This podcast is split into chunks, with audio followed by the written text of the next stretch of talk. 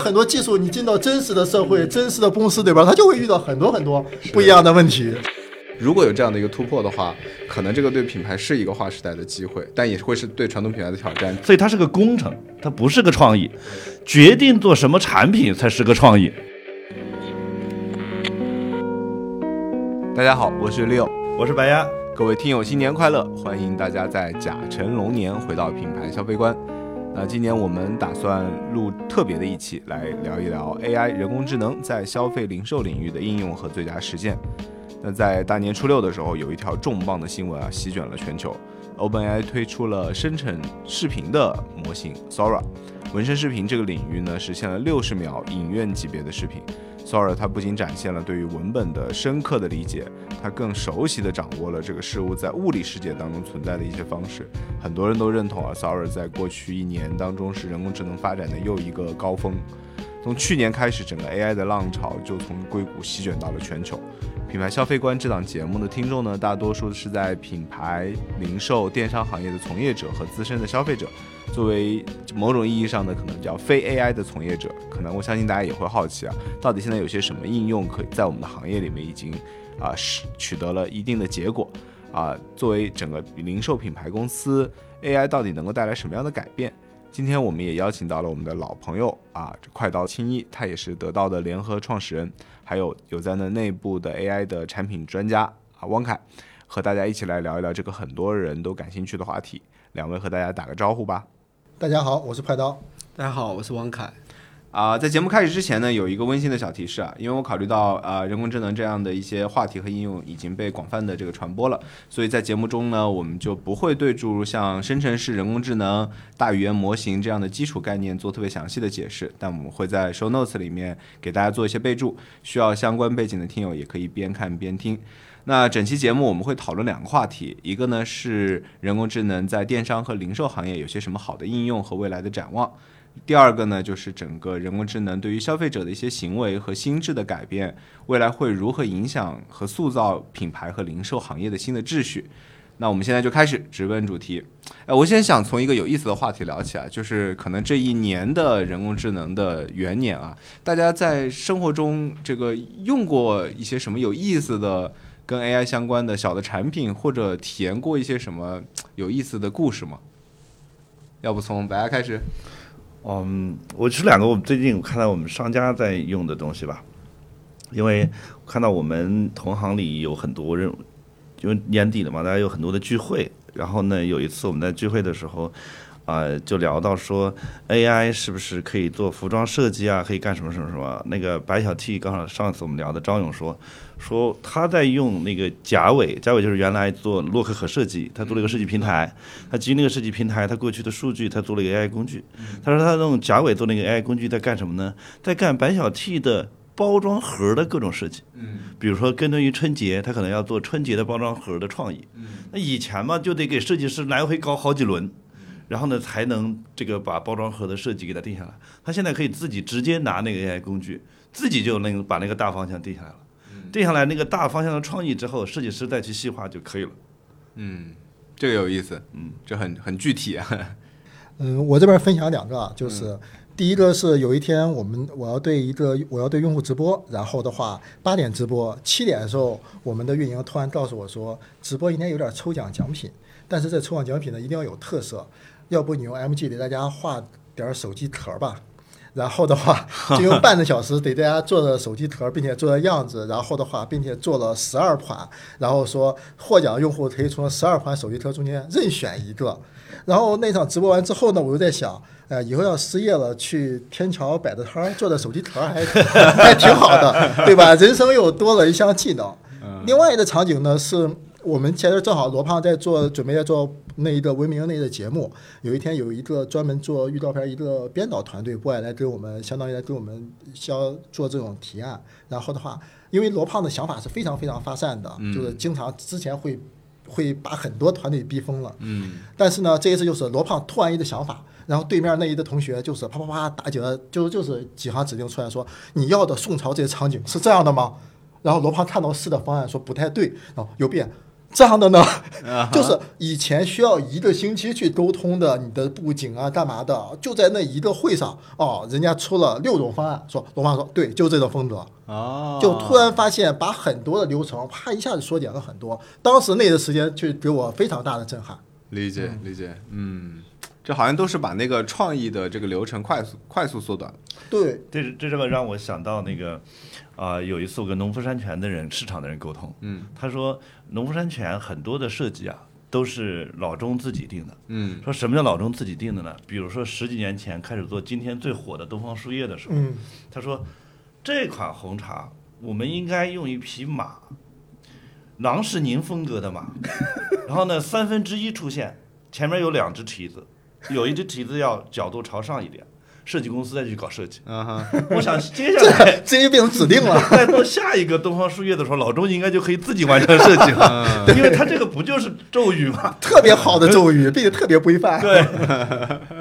对，有道理，这好像都是在创意行业快速缩短了这个流程和。但对于所有的设计师来说，就是在前边这种反复的沟通，其实最花时间的，对对对对吧？做才会出现做了二十八版，然后说还是回到第一版嘛。对对对对对，福威公司的那个故事。哎，汪凯，你有什么有意思的体验？那正好三周前我参加了一个 AI 社群的线下线下的一个聚会，本来去之前呢在想。AI 这个话题可能类似于像我们这样的互联网公司都有点聊不清楚，他们线下能干些啥？一帮年轻人还有各行各业的人，他们能干些啥？结果去了现场，看到人家如何写 prompt，如何生图，如何生视频，都在聊。聊完之后呢，大家说我们来做一件事儿吧。这件事儿什么呢？我们来做一个 AI 春晚。嗯所有春晚的内容都用 AI 来生成，然后我们马上就拉了飞书的项目组，拉了飞书项目群，到到现在三周了，准备四天之后就上线。我觉得这是可能除了我们的这种企业的这种讨论范围之外，在社会、在民间，其实这样的 A AI 相关的内容创造以及新的这种呃文化的氛围正在起来，这是我观察到比较有趣的一件事情。好像这几个案例都和创意有关，它像是这个技术这个快速的缩短了这个从创意的生产到创创意落地的这样的一个过程。那我们知道，其实说这个做品牌、做零售啊，其实它就是在把这个创意变成一个产品，然后通过这个渠道或者是各种方式分发给消费者的这样一个过程。所以这个地方其实是有很多超级产品经理啊，但是以前是一个非常严密的这样的一个一个组织和一个组织保障和流程，还有很多环节才能够让这样的这个提案能够去变成一个具体的产品去流通。我看到之前我们讲像元气森林这种，在这个互联网的时代，它是把这个东西像游戏一样。去做快速迭代了，比如说去测款，你看现在这几年服装行业测款、饮料行业测款就已经变得非常的这个这个这个很常见了，对吧？但是 AI 好像比这个测款还要再往前走一步，我都可以不测，我可以直接做什么几十上百个图或者创意，然后直接扔到市场上面看看哪个受欢迎，然后我再回头去生产，好像变成这么一个一个过程。我不知道我们觉得未来这个就是到底在这个我们做品牌这个产品的这个环节，是不是这样的事情会变成一个常态啊？嗯，因为因为我觉得本质上，呃，AI 在这一轮，我们先不管说从最深层的技术理解上，它是怎么怎么被实现的，但本质上从二三年开始到二四年、二五年开始往下落的时候，我觉得 AI 在技术上核心提供的能力，一个就是给了更多的创意供给，然后呢，让创意源源不断的被涌现，对然后呢，让你的想法快速的被可以被呈现出来。对，我觉得这是一个能力。第二个能力呢，就是它把这个，因为这一轮的 AI 是大语言模型为主，对，所以它极其可以准确的理解你的自然语言的意图。那么，当机器可以快速理解用户的意图了。再结合过去的数据库的搜索技术等等，或者是什么什么向量数据库的一些技术，它就可以能够产生出你想要的一些确定性的结果。嗯，然后，比如，其实其实过去的二十年，互联网行业或者说泛科技行业有很多的工种啊，是是被越拆越细的。像工业化时代那样被拆越拆越细的，但是他们干的就是重复性劳动的活儿，而这些重复性劳动的活儿是可以被 AI 给取代的。所以我觉得本质上就是两个事儿。所以你会发现，才会发现说，哎，这个很多呃，我们今天很多的商家，出海的商家已经不需要找外模来拍照了，他找一个中国的模特拍照，把脸换成外模的脸就 OK 了，需要不需要跑到海边去拍照了？在棚内景里拍照，把那个背景换一下就可以了。所以那些过去负责 P 图的、干重复性劳动的人就会被替换掉。所以今天不管从测款、从出设计创意，到最后这个这个这个这个这个东西真正的被实现，整个流程都会缩短，供给都会增加。是是是，就就我们刚刚讲的，可能就是有点像服装行业，是我们比较熟悉的，对吧？这个以前是不是这个这个行业的产品经理，像我们上一期聊的，都是设计师，然后设计师都是这个打版的，然后出款的，然后后来出了这个这个软件，能教设计师怎么去快速的出款、打版出款。现在如果再往前走一步，感觉这个设计师就不需要了。可以直接拿 AIGC 来来来出款，但这个时候带来一个新的问题，那服装行业的产品经理是什么？是不是要重新定义？这我们上一期就聊了这个话题，对吧？就是我觉得我说这话可能很多的设计师不认，但是作为一个二十几年的设计师，我觉得我很，我觉得应该我们应该客观的说一下这个事儿，就是比如我做的界面设计这个行业，事实上界面用户界面设计它不是一个创意工作，它是个工程性的工作，因为我知道了什么样的用户，我要满足他什么样的需求，然后我要怎么样获得价值和呃回馈，大概我就要去研究这样的用户喜欢什么，这样的价值回馈它应该在什么档位。那么那个界面该用红色和蓝色，其实就有个公式能算出来，所以它是个工程，它不是个创意。决定做什么产品才是个创意，而决定完了做什么产品，决定完了产品的方向，把那个产品具体做成什么样，某种程度上是个算法工程。所以这种东西就很容易被替换掉。所以你可以想想，服装是决定做什么样的服装是最重要的，决定服装的方向是什么样最重要的。然后呢，说这个边儿是用蕾丝边儿还是用圆领边儿，实际上决定这个事儿是最重要的。至于动手把它画出来，其实没有那么重要。但是事实上，今天或者过去百分之八九十的设计师干的就是这活儿，八九十的设计师就是老板说我要干那个，设计师把它设计出来。那个所谓的设计，其实就是实现老板的想法。所以老板的想法，是那那个服装那个产品经理的想法是创意，实现过程的设计师其实不是在干设计，他就是在干工程。对，就就像好多中国的那个服装公司都是派一堆设计师，其实是超图师去对对那个时装展，嗯，然后去看这一季有些什么，然后抄下来，回头改吧改吧，然后就发新版就上了，对吧？这工作工作现在就不需要了。其实他们的工作就是买样衣，哎，对对对，要大量的经费，要预留一些经费去买样衣。对对对，嗯所以对设计师的要求，我觉得他反而变得更高了。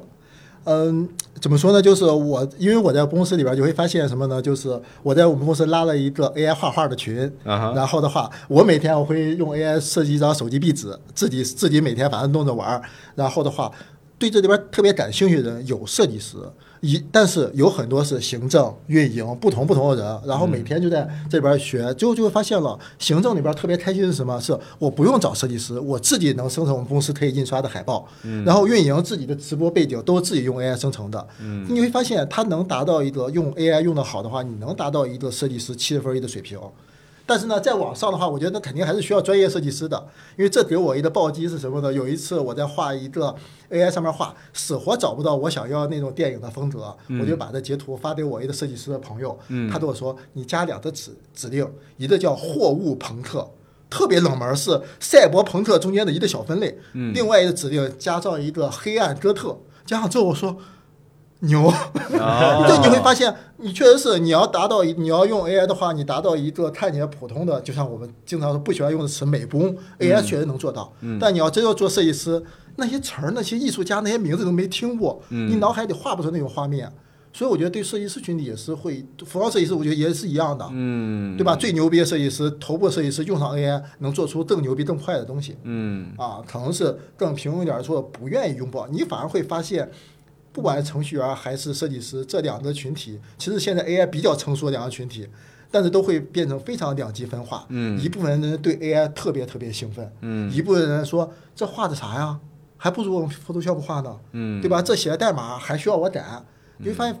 就是它的两极分化很严重。嗯我觉得第一波的前面积极拥抱的，它会变得能力更强。是嗯它让这个创意真正在涌现。就谁在完成创意，其实，在整个创意行业，只有极少的一群人和他们的一小部分工作在完成创意，对大部分人都在完成工程化的成这个复制。但是这件事情让这个工程化的成本变得非常的低，然后反而让那些真的有创意、有审美的人，可以更低成本的去体验、去实现，能够让真正的创意去涌现。嗯，这是一个很大的这个变化。对对对对对，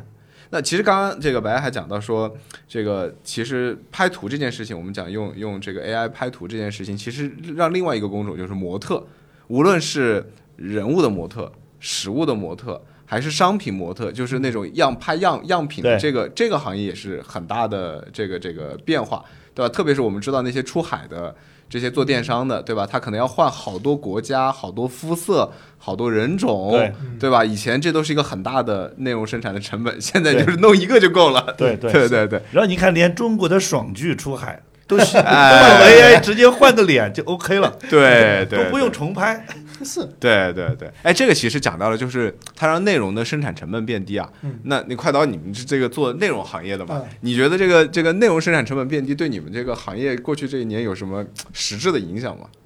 是这样的，我是觉得 AI 这块大家都特别容易把 AI 就是局限。我现在接到的用户最常见的问题是，我们公司特别想拥抱 AI，请你告诉我需要去下一个什么软件儿。这是我最常遇到的一个问题。就你会发现，大家会觉得 AI 是不是一个软件儿，他不会觉得这是一个浪潮，或者对某一个对我整个公司的流程化其实是一个改造。对，这还是互联网的影响太强。对，他会觉得是不是你们出了像微信、像支付宝一样特别牛的软件儿，我用了这个软件儿，我的公司就可以上市了。对对吧？现在都这种感觉。但实际上，我就觉得它首先来说的话，对于我们公司来说，我觉得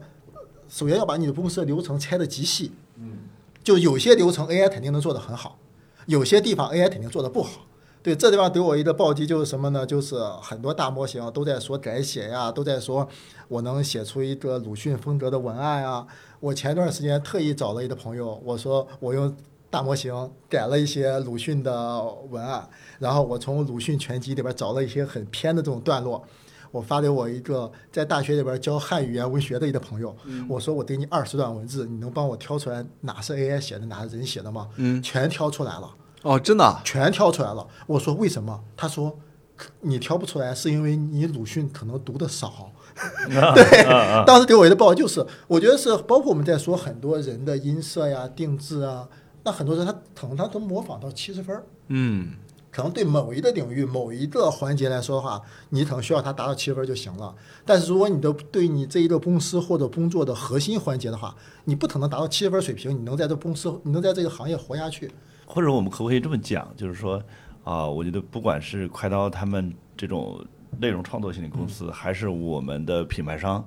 呃，大家有高级人才或者核心智力资源。在做的事情其实都是创意本身、想法和规划整体的本身。嗯，但是如果你要交给消费者一个好的产品，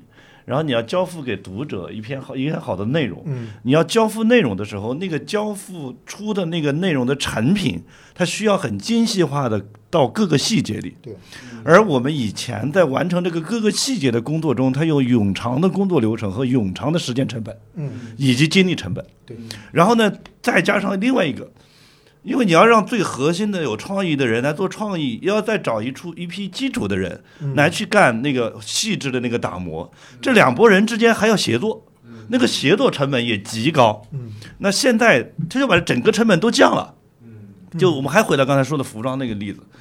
而我是一个服装的设计总监，我带着一个七八个人的设计团队，然后负责，然后每个星期公司在网店上的二三十款的这个款的设计。那我要跟这七八个人做很深度的沟通，然后我们要开创意会，他们在出创意，我们在搞评审，搞来搞去，这个过程其实是很烦的。嗯，然后呢，开创意会，我来定一个方向，然后呢，每一个设计师吃出一个大的方向，每个设计师拿自己的方案来，我再评他的方案，再让他改细节，他回去再改，一来一回，搞来搞去。现在不用了，我一个自己设计总监，我就把事儿都搞完了，搞完了之后剩下俩人说把细节磨清楚，最后一审，效率十倍甚至提升。嗯，其实这个有一点看是到底它是在给内部提效，还是它在变成一个产品。那我们来比较一下，比如说像内容这个行业啊，和比如说像服装或者这样的一些实物商品，它们之间的一个区别是什么呢？就是内容就是本身就是产品，对吧？那可能在实物商品里面，这个内容是当中的一部分，你毕竟还要有生产一个功能性的东西，对吧？所以可能我就觉得在内容产业这个地方，这个 AI 它的。无论是作用还是它的问，就是可能还没有达到的这个能力，它它是更凸显的。那其实今天就有一个问题，就是说，生成式的内容可以直接变成一个可被消费的产品吗？比如说啊，如果有一个我们去年比较比较火的一个领域，就做数字人直播。对吧？我们看到，甚至还有人在谈虚拟虚拟 idol，对吧？那数字人直播呢？就是因为直播这行业太卷了嘛，然后主播很贵嘛，好的主播是是是很难培养的嘛。那我们当然肯定知道，数字人直播是没有办法替代像像现在董宇辉这样级别的这个这个主播肯定是做不到的，对吧？但事实上，这个主播的生态里面还有大量的长尾的主播。那其实主播这件事情就有一点像。一部分是个内容产品，对吧？它在提供相当于线上的导购这样的一个价值。就今天你你们看到说数字人直播这件事情是，就有什么好的这个实践，或者大家会消费者会接受吗？嗯，数字人这个直播确实是去年的话，其实罗胖也给我这个命题，然后我也看了基本上国内的数字人公司，我硅基智能这些，我我跑了很多啊，跑很多，最后我就回来问一个问题，我就问罗胖说：“你到底要用数字人干嘛？”嗯，就这件事情本身来说的话，就是它会让什么？就是如果作为一个内容生产者，你要自己做一场直播，其实，在直播过程中啊，你前面写的稿子，你在说的过程中，你就能知道我这篇稿子写的到底好不好，对的，对吧？你包括你你写的稿子到底是不是人话？因为你写的东西书面语和你的表达语完全很多时候是是不能匹配的。对。但是如果变成数字人的话，你就变成你的书面语直接扔进去，反正数字人播。对。并且还有一个问题是什么呢？就是。我觉得很多的，不管是内容创意，包括很多，你包括董宇辉啊，很多直播内容只是里边一部分，它里边有很大一部分其实是人格魅力。对，我觉得董宇辉的很多很多用户是因为他人格魅力进来的。嗯，这时候啊，如果你让他知道，就是我觉得不好听，现在如果董宇辉这边换成数字人，哪怕他是百分之百的特别特别像，声音也特别特别像，只要让人知道这是 AI 生成的，他用一定觉得我要跟的是一个真人真人，我要的反而是你的那种温暖人格化的一些东西。所以我觉得它不仅仅是内容信息本身，啊，所以说在直播这一块，包括数人这一块，就是调研完之后，最后我问罗胖，罗胖最后说：“哎呀，我说最大的好处是什么？”他说：“我可以不用化妆了。”我说：“那化妆费，化妆费不要省，对你还是真人出镜。”就另外一块呢，就是我会觉得，如果持续的用这种的话，数字人直播呀，如果作为一个内容生产者的话，其实是你是没有用户体感的，你是没有用户体感的。就是我只要生产一篇文本扔给数字人就好了，我用户的反馈、用户的留言我根本都不知道，对吧？然后这时候的话，就是你没办法再继续为你的目标用户去服务，你反而是一个真人，对吧？你这两分钟说的不好了，用户在下面开始骂你了，对吧？说讲这么深奥干嘛？讲点简单的，这时候你就下一期你就可以在反复内容上面做做迭代。我觉得这反而是做很多创意，其实也是一样的。如果他都用这种数字人直播，你看到都是这个数字人今天可以带三千，对吧？那数字人明天可以带五千，但是除了带货本身的话，我的内容上面怎么去提升，我觉得变会变得很难。嗯，我觉得你看这个，我这个观点跟他就不一样。嗯，就是我觉得这就属于比较高大上的精品内容公司的观点。对。然后呢，那我在那我们回到刚才李友说的问题，说数字人直播卖货这件事儿，咱看跟谁比？那你拿数字人直播跟董宇辉比？卖货，这个肯定没法比。但如果咱拿数字人直播间介绍商品卖货，跟传统商品详情页面里只有一个图片啊，然后有文字比，是不是好很多？对，消费者体验是不是好很多？然后，所以我会认为数字人直播，你如果拿来拿它来替换现在的主播是肯定不行的。但是数字人直播来介绍商品，可能是一个更好的商品详情的呈现方式。嗯，消费者接受更好的这种方式。嗯，所以即使我就算告诉今天告诉消费者说，我这个品牌直播间在这二十四小时播着呢，我是数字人在给你介绍商品，我也就大大方方的告诉你了。那消费者的体验其实就是比原来看图要好。嗯。比因为他至少还有个模特穿着衣服在那儿给你转吧，嗯，对吧？他那双鞋拿出来的时候，他还能立体的给你转，给你人的给你介绍，比你看图肯定那个钱要好很多的。对，我跟跟你跟你说个有意思的事儿，抖音今天是明确拒绝数字人直播来卖货，嗯。OK，然后完了呢，这个视频号是也不欢迎，对，快手也不欢迎，但是你知道拼多多不管，嗯。你知道为什么吗？因为真比拼多多里边的大部分主播播的好，对是。并且我看最近这两天的话，就包括博安那一个 h e d 那一个发布最新的版本，对对对，数字人可以直接跟你对话了。是的，是的，所以它就不是变成一个数字人，我直接给你一段文案，你去念出来，而是说你问一个问题，我就可以针对你的问题做回答。那这个体验就非常大的因为因为大模型的出现，因为数字人直播以前是不能读弹幕的，嗯然后呢，所以他就不能跟直播间里的人互动，嗯然后呢，但是因为大模型的出现，我能理解那个弹幕弹出的是啥。然后我就理解完弹出是啥之后，我就跟背后的那个商品介绍的那个库嗯去比对，我不就就能准确的回答它是啥了吗？对对对 h a g e n 其实最近是是蛮火的。那那个汪凯其实看了蛮多的这个技术啊，就是其实刚刚这个问题是不是有一点像当下的技术只能实现到一定的程度，但是它明显每年都在快速的迭代，所以它是不是越来越快的可以去逼近一些，就是也许到不了董宇辉这个级别，但是是一些更更能临场反应的。更有有更多真实的感受的，或者更逼近创意的这个这样的一个成分的这种这种直播的替代，你知道你你觉得会会这样吗？我觉得肯定技术是会往前走的，啊、而且刚刚谈到一个关键，就是刚刚谈到一个关键，就是我们在加入一些弹幕互动之后，我们会觉得它更好。对，其实这是，对更真实，这是有一个学术理论的。这个学术理论叫什么呢？叫 CASA，Computers are social act- actors，也就是说，计算机实际上是社交里面的一个参与者。嗯哼嗯哼，其实这个在十多年前就有参与，它的关键是什么呢？计算机如果表现出一些社交线索，也就是说它的表情、它的声音，或者它个性化的反应，就刚刚我们说到，它有些个性化反应的时候，你就会把你的社交感情投射到上面去，这是我们基因里面写死的，这是没有办法的事情。也就是说，随着这一轮生成式的这样的模型的发展，在这一块的社交线索它会越来越多。也就是说，从技术上它会越来越逼真，然后从社交线索上它会越来越多，你越来越多的会把我们的感情和我们的社交的一些设想投到他身上，所以他就会刚刚你的问题就无论从技术上或者从我们的心理认知上都会更逼近。嗯，理解理解。所以这个其实还是真的看技术本身发展到什么程度了，就是有可能，我记得之前应该出过一个那个产品，就只让机器人在一个社区里面社交一样，就它的其实是相信技术的进步，它的拟人化的程度能有多高。就反过来你说，一个直播间里面互动的都是真人吗？如果到时候播的人你也分不清什么时候是真人，什么时候是数字人，然后下面聊天的人你也不是分得清百分之百都是真人的话，它就变成一个虚幻的世界和现实世界的结合了，是是吧？哎，但是我会觉得什么？我会觉得这里边的话，其实是它可能跟公司的定位不一样，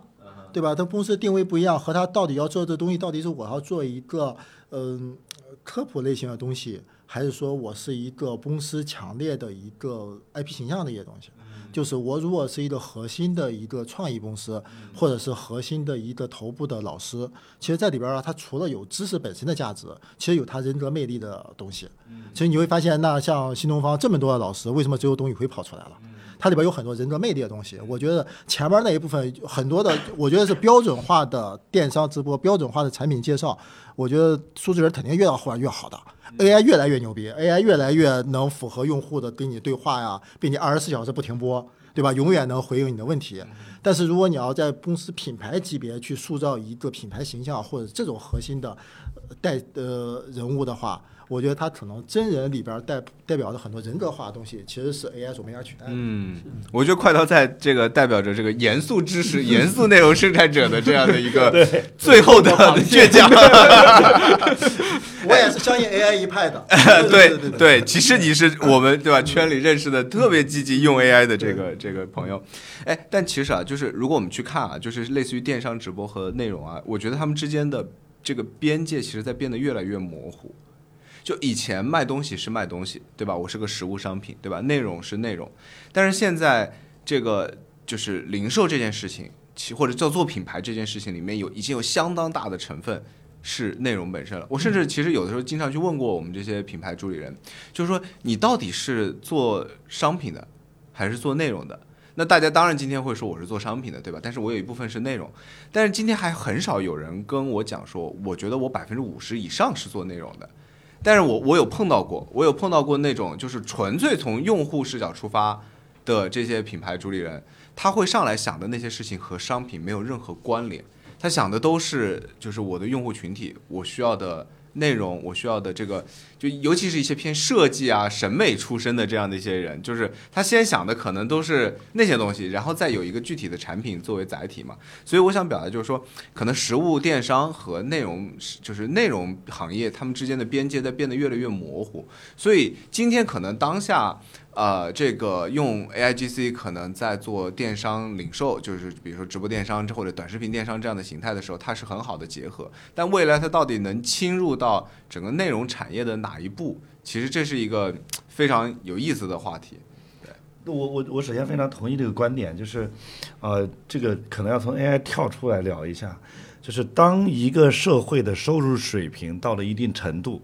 那么人们的消费就不是为了满足基本生活需求。对对。他如果当不是在满足基本生活需求的时候，事实上他的消费的任何东西都可以被称之为内容。对，精神需求嘛。对，所以你说我今天，我们就说这个关夏，嗯，对吧？我今天做关夏这么一个中国东方香的这个品牌，我肯定不要先想我怎么做个蜡烛。怎么做个香？那个到底用个什么瓶子？然后呢，到底是它会放在厕所还是放哪？我肯定不想这个，我肯定先想我的客户群体，然后呢需要什么样的生活内容。然后最终我是个蜡烛还是个什么东西？它只是个呈现，搞不好有一天关夏说我也做个得到这样的东西也是有可能的。对，因为有很多，我们有很多不管怎么说，我们做了一个垂直领域的得到，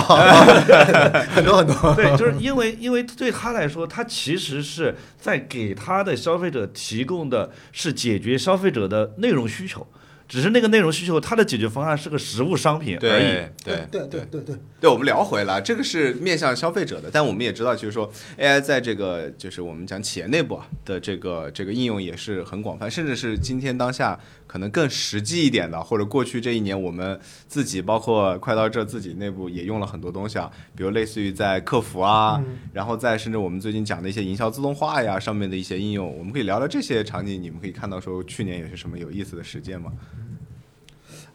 我可以介绍一下我们公司，我带团队在做了一个小的一个产品实践，其实是做了一个小程序的东西。是什么？为什么要做这些东西呢？是因为我们一直在做做培训嘛，但我们公司的企业级的培训其实一直做做都不好啊。大家都说你们能对上千万的用户做 C 端的个人端培训，但很多时候企业培训就会遇到一个问题，就是学了很多道理，放企业里边放一线，为什么员工不会？啊啊，包括很多的，因为有很多的企业的 HR 的负责人啊，经常跟我们沟通，就在说说为什么我们公司一年搞了这么多企业培训，但好像效果也没那么强，嗯，对吧？最让我其实是去年正好是 G GPT 四出来的时候，正好是一个比较大的一个企业的一个负责培训的一个人在跟我沟通，就说他们在观察一些东西，他们有一批同时入职的一批新员工，这批新员工都经过了同样的十四天的培训。然后的话，你会发现过了一个月，他们在观察的时候，发现最好的和最差的中间产值差了七倍。嗯，啊，你就前面经过的培训都是一样的，所有的内部考核都是都都过关了。嗯，所以当时我就带着我们的算法代码做了一个小实验，就是把你企业里边知识库扔进来，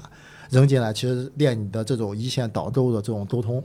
然后的话，反向来说的话，就是你很多时候你跟顾顾客说不清楚，对吧？你能不能先跟 AI 说清楚？AI 跟你一对一的对话啊，干嘛的？就现在的话，在一些包括美容院啊、连锁连锁的这种店店里会用。回头我们会发现一个东西啊，就是特别好玩的东西，就是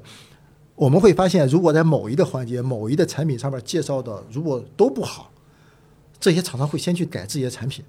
证明我产品自己没做好，对，没做清楚，让我一线导购都介绍不清楚，对，所以我觉得就 AI 出，这在以前是无法想象的，就是以前的是无法想象，是你针对每一个导购的每一个产品介绍，我都给你做做一对一的训练，坏了，他把我要做的产品做了。对，我们这 这场景我们太熟了。中午聊到这个话题我前天 我前天跟崔聊完，我们正决定春节后就要做一个产品。对，我觉得这地方有两个话题，而且这场景我们特别的熟悉啊。嗯就其实第一个是关于知识传递的，因为培训是一个知识传递的这样的一个过程，对吧？那我们讲讲在企业里面的知识传递，比如我们特别熟悉的零售这个行业，像一线的员工导购、销售这个环节，其实知识传递是个非常头疼的事情，因为最后的结果嘛，二八分，对吧？百分之二十的这个导购其实干了百分之八十的业绩，嗯这说明绝大多数人都达不到平均水平。那其实你会发现，教一个人是个很费劲的事儿。对，那今天这个大模型，我觉得已经看到了像你讲的场景，包括今今年就去年吧，我听到好几个这个这个我们的这个朋友跟我们提需求说，这个要做一个直接面向消费者的，类似于数字员工，对吧？销售数字员工，其实就是他他肯定做不到 top sales，他肯定不是那个最厉害的导购，但是它可能比百分之八十的导购未来啊都能够完成完成的更好。这实际上是在解决知识传递的问题。这个的话，可能白也有很多的体感可以聊了。但其实你还提到另外一个话题，就是如果一个产品这个一线培训你培训不清楚，或者你也没有办法教会 AI。那是不是这产品有问题？对，是不是这产品反向就是说明你，你不是说今天你生产一个手机就能卖得出去，对，你现在生产的是内容，然后背后有个实物来承载。如果你没法沟通清楚这个内容的话，那说明这产品有问题啊。对你说这个训练 AI 这个东西，我觉得特别好的一个例子就是我们在做第一版的时候，因为大家都知道现在的 AI 的接头啊，干嘛 AI 都特别有礼貌。啊 AI 都特别有礼貌，对然后给你说很长很长的话，对然后的话，我们给给一个这种快销的做了一个版本，然后他们就拿去做做做训练，然后的话，第二波他们迭代给我们的训练的数据是他们公司的一百个金牌的销售承担的电话录音，啊，然后扔给了我们，让我们去训练。啊。我们训练完之后一看说，哦，真实的布特都不会跟你说那么多话，说嗯，好吧，你说。反而我们之前的 AI 是说很长很长话，对你都聊天儿干嘛的，对。说啊，那你这对你挑战就是如何让布特不挂电话，你就不能说那么多的话。对。所以我觉得，包括对 AI 的训练啊，包括不管是 GPT 四啊干嘛的，如果它没有深入到一个企业或者一个产品，它就没办法在这个领域做做迭代。我相信对，并且你会发现我们服务了有一家公司的两个地方的分公司，嗯，发现两个地方分公司知识库很多都不一样。对对对 同样一个产品，就是两个省不同分公司解释的东西啊、话术啊都不一样。那广东人跟四川人卖东西对能一样吗？那个我们其实也遇见这个问题。就我前两天我们开 AI 小组的会的时候还在说，说我们那个智能助手回答客户的时候，能不能前面不要每个问题都您好？我这这个原因很简单，我说你我们是不是希望我们做的这个助手是越来越跟用户亲近，越来越懂用户的需求？如果我们希望他就，就他就越来越不会那么客气。对对对你，他让我干啥，我就直接干就好了，是对吧？我没有必要那样，因为，所以我们最近也也一直在挑这个事儿。然后你说起来这个，我前两天刚好这个有一个朋友在投美国的项目嘛，他说他们做了一个东西跟我们的服务很像，但是他看不懂，他让我帮他看看那个项目，然后人家就做了一个很有意思的事儿，只解决电话预约这么一个事儿。嗯，你知道美国那些店都要预约餐厅都要预约吗？不只不只是都要预约这事儿。嗯，是下班了咋预约？没人上班啊，啊对啊，对吧？然后忙的时候咋预约？没有人守在电话前啊，嗯所以 AI 就可以把这事儿完全解决了。嗯，是，对就这一个卖点就很准。是是是是，但是它进入真实社会，它又会发现出现了很多其实是理想和现实的区别。就是我们刚开始上线之后，我们所有的这小程序上线之后的话，我们的所有的想法都是说导购或者干嘛的，然后拿着手机自己勤学苦练，对着对着 AI 练习。真正上线场景，有一天有一个客户主管发过来一张图片，是他们在一个大会议室里，四十的人，每个人抱着手机对着他练。他说：“你们这手机和手机之间互相有影响怎么办？” 四十的人和四十的 AI 在一个大会议室里边一起在说话。哎呀，当时我觉得这是新的挑战。啊，它有很多东很多技术，你进到真实的社会、真实的公司里边，他就会遇到很多很多不一样的问题。是是是，这个就是 to B 这事儿，你没有干过吗？当时我就说：“我说这事儿咱别干了。我可以告诉你是不会有导购自己练的，一定是主管主管带主管说我们每天早上开完早会有二十分钟，你们在这儿给我练，我看着你们练。那当然是大家在一个房间里练啊。这就是我们这种完全没有做过 to B 的企业，完全无法想象的啊！还有这种情况。是是，所以其实就是说，这里面肯定还是带来很多工程化的这个挑战。其实我我看到我们现在这个时间点，就是一个可能对于大概它未来有什么样的应用，有了非常初步的第一层级的畅想，而且也看到了比较多真实的需求，也看到了实现的路径。但是今天真说有几个案例说特别好的落地了。我觉得还在过程当中，但我自己觉得应该今年的，比如上半年最迟到可能三季度的时候，我们就应该能看到，至少在零售这个行业，比如刚刚讲类似于数字员工这样的一个一个领域，就应该会有蛮不错的案例出来了。对，我觉得二零二四年到二零二五年肯定就是 AI 往下去落地的时候。对，那某种程度上，如果是给消费者用的 AI，呃，我觉得，嗯，不知道什么时候出来，还要因为他要看缘分，还 就是要更早早看看有没有超级产品经理、超级懂技术产品经理在这里找到好的点，对然后呢让它爆炸。对但是给企业用的 AI，、嗯因为那个需求是明确的，就是企业的作业流程就在那里，对数字化服务商就在那里，数字化服务商都在尝试拿 AI 把这个过程中做一些改造和升级。对所以我觉得二四年、二五年，包括我们自己在内，大量的 AI 的应用就会出现，就会帮助那些企业解决他自己的各种问题。对就是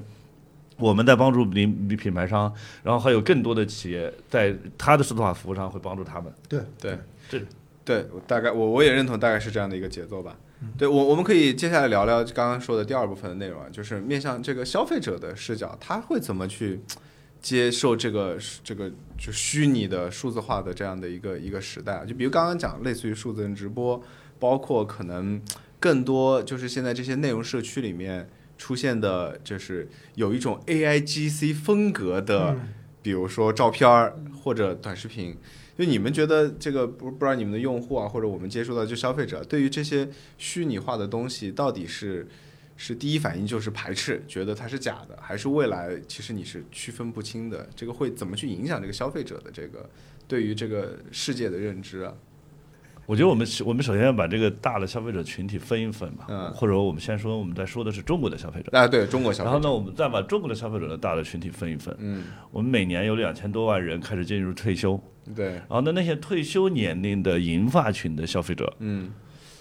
我估计你真的是拿虚拟的东西，它其实是接受难度是很很高的。嗯，对吧？嗯？呃，但是那些昨天晚上我们几个人在吃饭说，现在大家拿有一些骗子公司拿 AI 打电话忽悠老年人，嗯，就那个话术是很厉害的。对啊，对啊，对啊，但是就是回到你的正常的话题来说，我觉得做一个虚拟的主播或者 AI 画风的人，嗯然后呢，我觉得银发族的接受难度会相对大一些。嗯然后呢，但是年轻群体接受难度就就会低很多。对，就 X Y Z 嘛，Z 时代的这个对人肯定就接受的更好一点。甚至他们可能会，说不定他们反倒可能会更喜欢。就是你有没有想象到过说，呃，未来淘宝年轻女装店，嗯。或者说我们这里的年轻品牌拉我们开微信小程序的这些年轻的女装品牌，嗯。我们想象一下，它到底该用真人模特来拍照，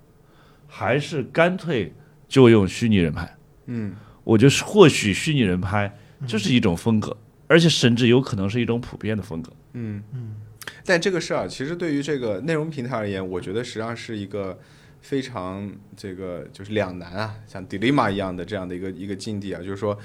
你如果让大量的虚拟的内容充斥在这个这个社交平台上面的话，那相当于内容生产的门槛就进一步的降低。那到底什么是高质量的内容这件事情就变得标准不清晰了，对吧？但如果你不让虚拟的内容出现，那可能本身内容的生产和供给可能又不够。因为我觉得这个地方有一个比较标志性的现象，我觉得可能还在观察，就是是不是真的有虚拟的偶像、虚拟的 idol 出现。其实前两年是火过一段时间，但最近好像又像像柳叶梅对吧？我记得是，但现在又没有初音未来最早的，对对，初音未来，但是但是现在又没有那么火热了，因为我觉得这个在表征着是否有人真的接受一个不真实的虚拟的人作为一个这个偶像的去存在。其实这个在游戏里面是已经很广泛了，非常广泛了，对吧？但是可能在这个完全和实这个实物世界这个这个接洽的这个这个环境里面，好像还还在过程当中。哎，前两天你刚才提到这个，前天我们在聊这个问题，嗯，说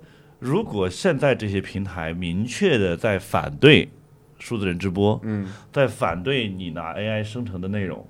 那么未来会不会有一个专门是 AI 生成内容的平台？嗯，如果有，最大概率是谁？我们第一反应几个人同时说腾讯，为啥呢？因为游戏啊，因为我把游戏里面的角色就变成偶像是最自然的。对我深造一个偶像，这个是难度是很高的。对我把游戏的那个直接变成偶像，对直接就那么来了，它是它是最自然的。对，其实米哈游应该也在讲这个故事。嗯但我知道前段时间应该那个那个 Hagen 的是那个做的很多东西，实际上这个商户是很多被被封了，对吧？对对，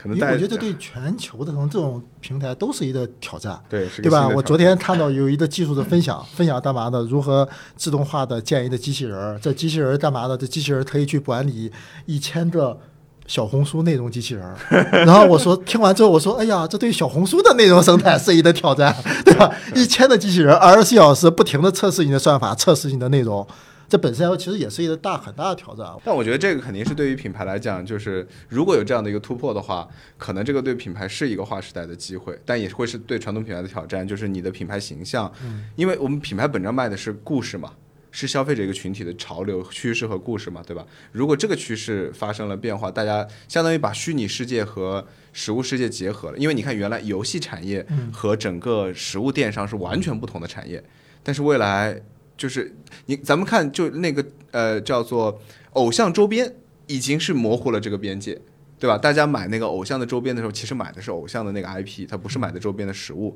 但它还在一个比较小的范围。但如果未来真的说这个 Z 时代的消费群体完全接受了这个虚拟的这个塑造的这个世界，那我我我我们去塑造一个虚拟的偶像，比培养一个像现在的这些红的明星可是要容易很多的。那他们在用来批量生成制造，然后再用来卖食物的周边的东西，那整个品牌的这个行业都会发生这个很大很大的这个改变。对，我来补充一个可能中间态，这是真实发生的。我最近认识一个很有趣的朋友，他的名字叫做拉乌斯加。他是做什么呢？他把自己的脸的造型，他做了一个 LoRa，然后把 LoRa 开源了，然后网友们把这种人称为赛博女菩萨。他愿意把自己的模型公开出去，大家就可以在他的模型之上创造新的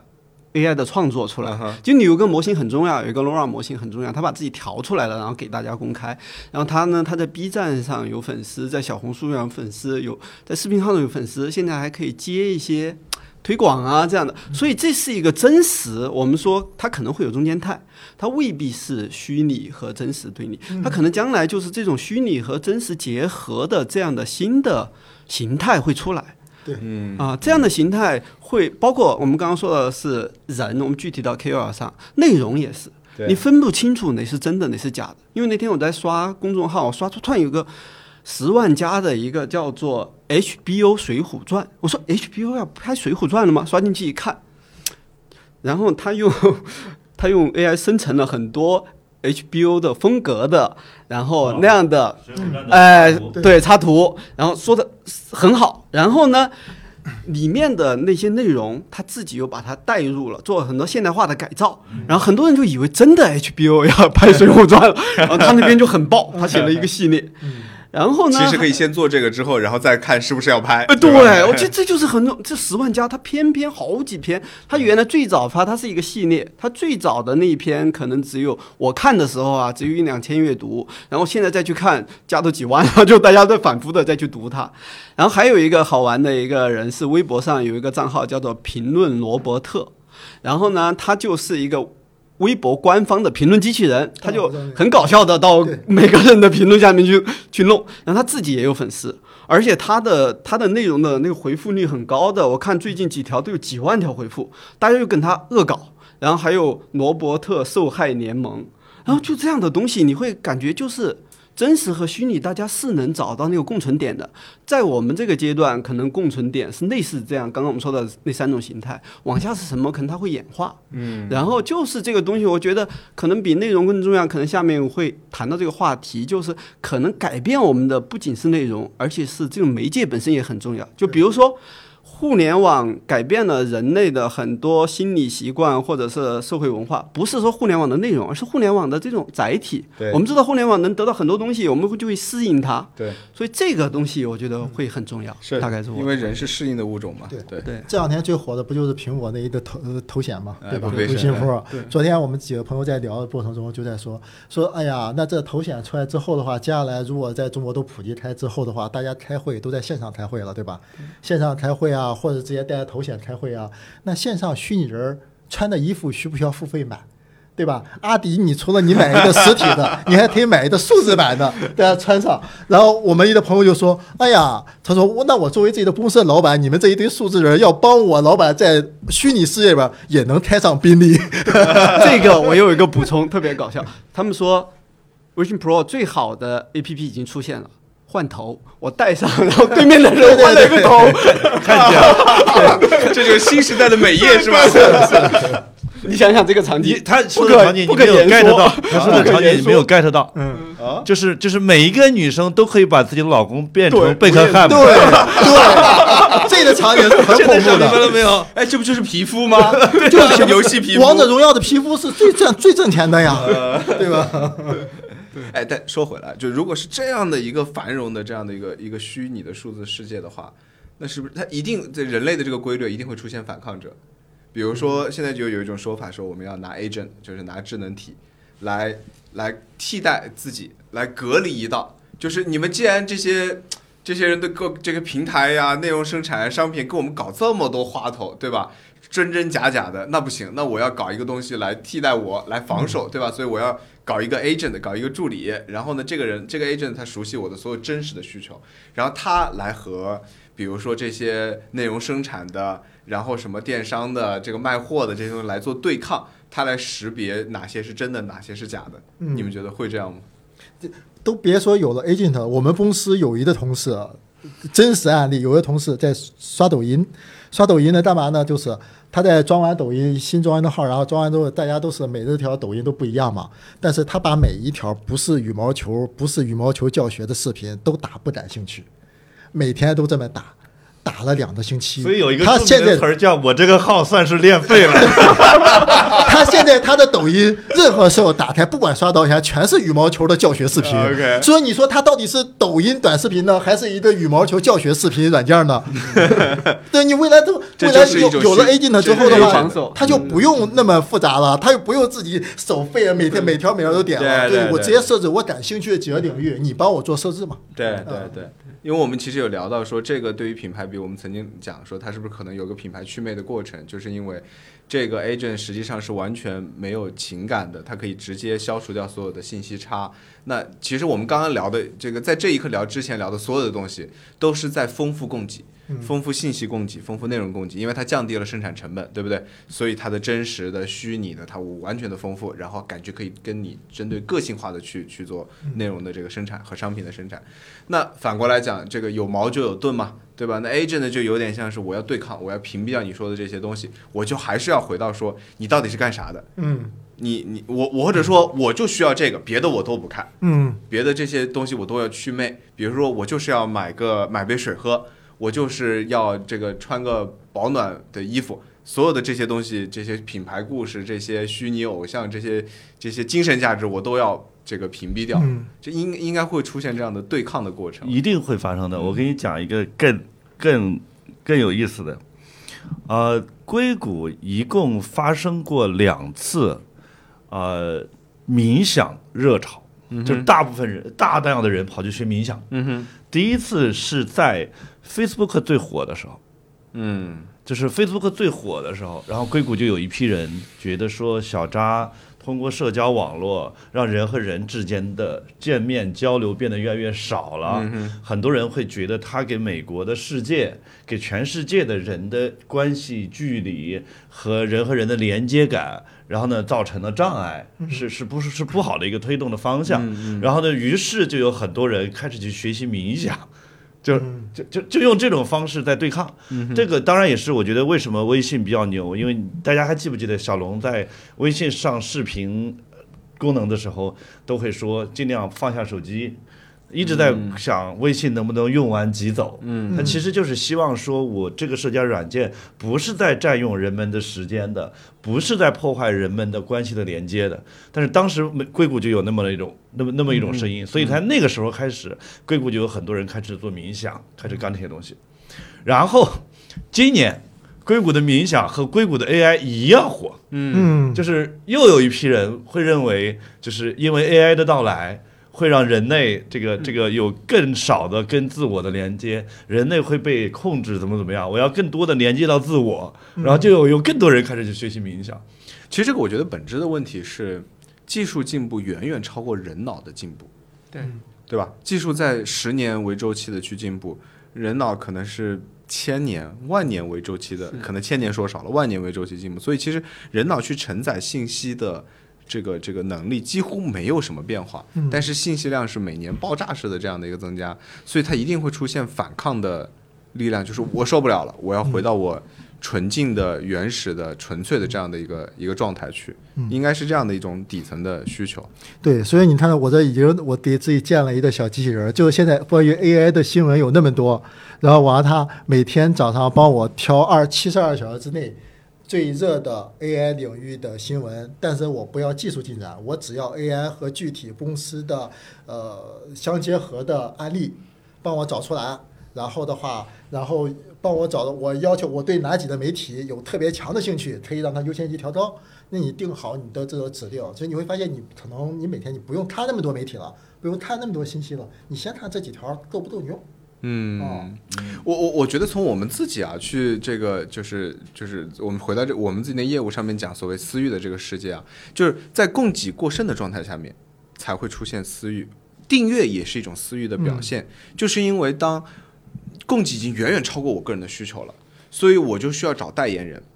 嗯，我要找代言人，我我认这个代言人，然后这个代言人他所代表的东西都是我我我所喜欢的。我我们前两天去访谈一个一个听众，就问他订阅什么样的节目，他说，呃，我听的节目我都听完，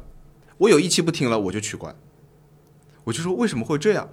他说：“对我来讲，选择内容是个成本很高的事情。我好不容易喜欢一个东西，我就一直喜欢，直到我不喜欢它了，我就立刻取关了。这样对我来讲，实际上是成本最低的。哎，我觉得有意思。其实就是当你看这个未来这个信息会进一步爆炸的时候，反而它需要更多的，就是更长尾的、更符合你自己的代言人。这个应该是一个未来肯定会出现。那 agent 其实就像是人人都有一个自己的代言人的这样的一个一个过程。”所以我觉得这可能是这个 agent 的概念出现，应该去年去年的下半年吧，在硅谷特别火的一个一个原因。我我觉得这也是我可能我觉得中国的巨头们会去拼的一个很典型的啊互联网的下一个超级应用，就是呃谁能做出一个超级的个人助理出来？对，不是虚拟女女友什么乱七八糟的，就是个人助理。对，然后呢，我觉得这个。百度也好，腾讯也好，这几个大巨头在这里肯定是要拼一把的。哎，讲到这个，就基本上刚好差不多到我们的这个尾声啊。因为我们原来这个节目有一个固定环节叫 Aha Moment，它本来是用来这个分享一个就是让你印象深刻的这个用户。但今天这个咱们这个主题，不如我们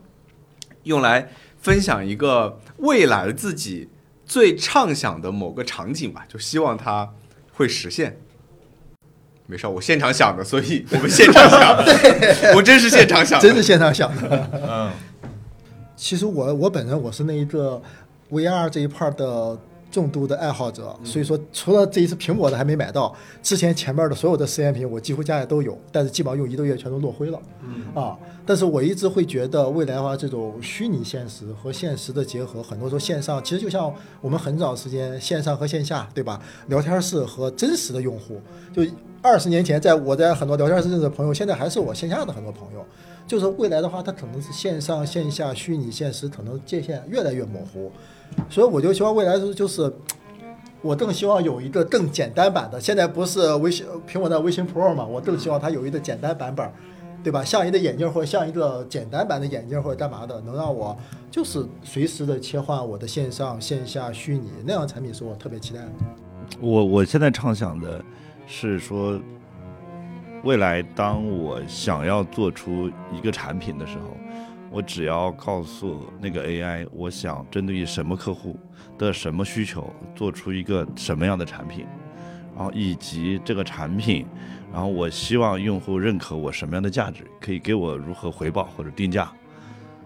就有点像今天我们在做产品的时候写个 P M R D，嗯